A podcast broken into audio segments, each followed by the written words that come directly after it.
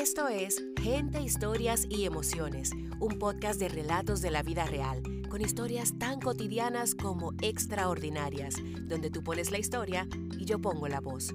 Soy tu host, Sixta Morel. Te doy la bienvenida y te agradezco tu compañía. Disfruta el episodio de hoy.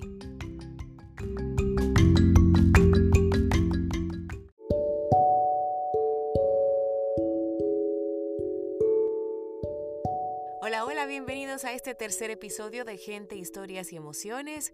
Qué bueno que están aquí acompañándome como siempre. En el episodio de hoy, bueno, yo quiero comenzarlo haciéndoles una pregunta. En algún momento de su vida le han hecho una pregunta que de usted responderla en ese momento, de inmediato le cambiaría su vida o la de alguien más. Y estoy hablando de un cambio drástico, no una cosa pequeñita. ¿Le han hecho una pregunta así? Bueno, pues por ahí anda el relato del día de hoy. A nuestra autora le hicieron una propuesta o una pregunta que de su respuesta dependía el rumbo de su vida y del de otras personas a su alrededor. Eh, también es una historia que nos hace reflexionar en cuanto a las cosas que le pedimos al universo y a las respuestas tan claras que nos van a llegar si creemos y ponemos el corazón en esa petición pero ya no les digo más para que puedan disfrutar de nuestro siguiente episodio. Les presento Liberando la energía del amor, escrito por Penélope Baez.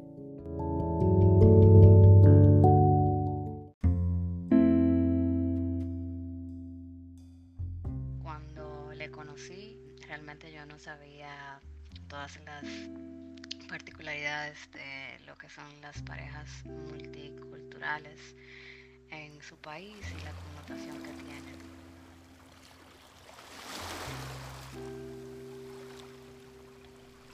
Faltaban solo unos minutos antes de la caída del sol.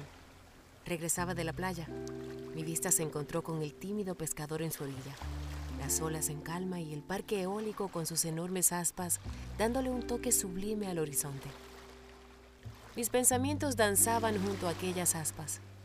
Mi cuerpo era tomado por distintos sentimientos. Yo pensaba en él. Sentí que él también pensaba en mí. Como quien espera respuestas de algo ajeno a lo finito, tomé el valor de compartir todo lo que sentía con el universo. Le resumí tímidamente que si él no estaba para mí, yo lo pondría en libertad de esta energía amorosa que muchas veces me inunda y me ahoga. Una semana después, titilaba repetidamente el icono de WhatsApp. Hola, espero que se encuentren bien. Nada urgente. Necesito hablar contigo. No estaba lista para que el universo me respondiese tan rápido, pero sin embargo sí decidí actuar sobre lo que recibí. Él estaba a 12.281 kilómetros de distancia, a 10 horas y 30 minutos de diferencia para ser exactos. Si en verdad no era urgente, al menos algo había pasado. Su voz no era la de siempre. Nosotros, un amor, dos culturas y un set de preguntas desorganizadas que cambiarían nuestras vidas. Al unísono, respiramos profundo y él me preguntó. ¿Tú te has visualizado viviendo conmigo? ¿Crees que podríamos tener hijos? ¿Crees que tengamos espacio para crecer profesionalmente? ¿Crees que tu hija se sentiría bien en mi presencia? ¿Qué pensarían tus hermanas, tus padres? ¿Crees que tenga algún espacio en tu familia extendida?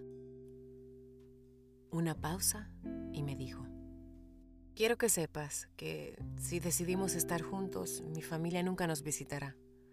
No estoy seguro si me hablarían, pero no tendrían contacto contigo ni con nuestros hijos, si tuviésemos. Podía percibir en la distancia su miedo y desesperación.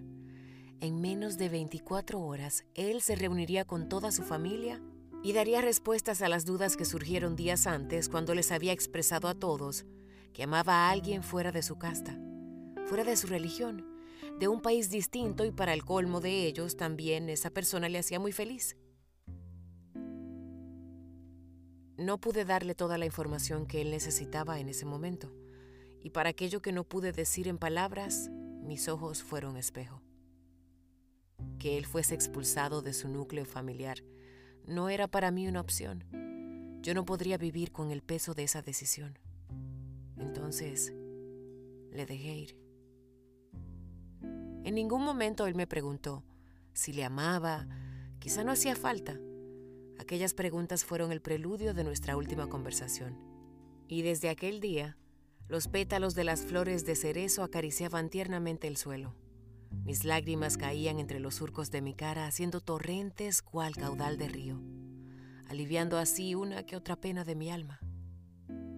Desde aquel día, nos hemos despedido repetidas veces, con palabras hermosas y abrazos que no parecen tener fin.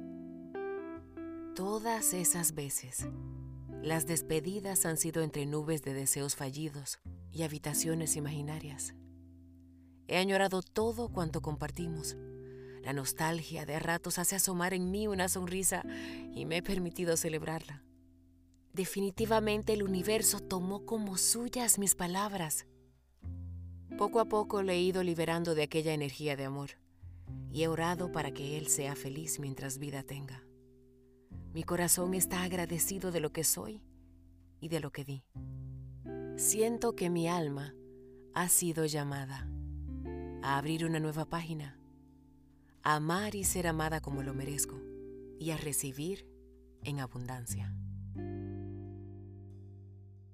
Mentiría si dijese que de a ratos la nostalgia no envuelve todo mi ser y comienzo a preguntarme qué, hubiese sido si.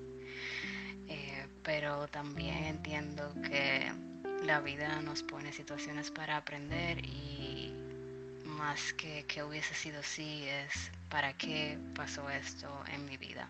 La vida y el tiempo tienen siempre las mejores respuestas. Fue un poquito retador cuando yo me enteré que él pertenece a una religión que se llama Jainismo y que es una secta dentro del hinduismo que es bastante cerrada.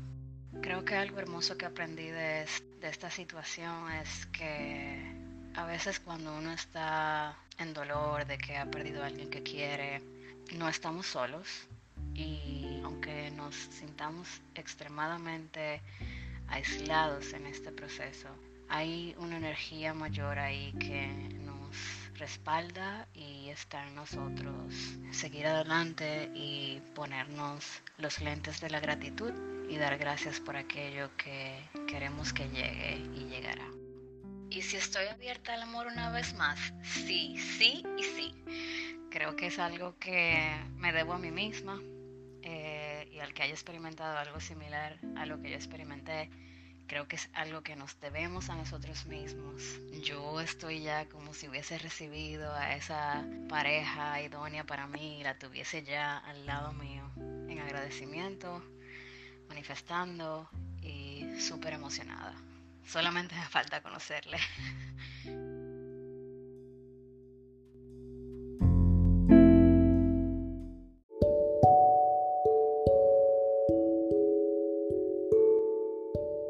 Bueno, y hasta aquí este episodio de Gente, Historias y Emociones. Agradecer a Penélope Báez por compartirnos su testimonio. La verdad es que hay veces en, la, en los que la vida nos pone en estas encrucijadas donde hay que tomar decisiones tan importantes y tan eh, trascendentales en nuestra vida. Y pues dejar atrás un amor por una cuestión como esta, de, no ser egoísta y no pensar solamente en uno, sino en lo que esto va a significar para la otra persona, la pérdida total de su familia, pues es algo que nos deja pensando. Creo que es un ejemplo de desprendimiento este, grande y además pues de, de, liberación y de apreciación por ti misma, porque tú también ibas a entrar probablemente en una, en una vida distinta a la que tú conocías. Así es que qué bueno que escuchaste tu corazón y que sobre todo que estás en paz con esa decisión. Algunos datos curiosos sobre el jainismo.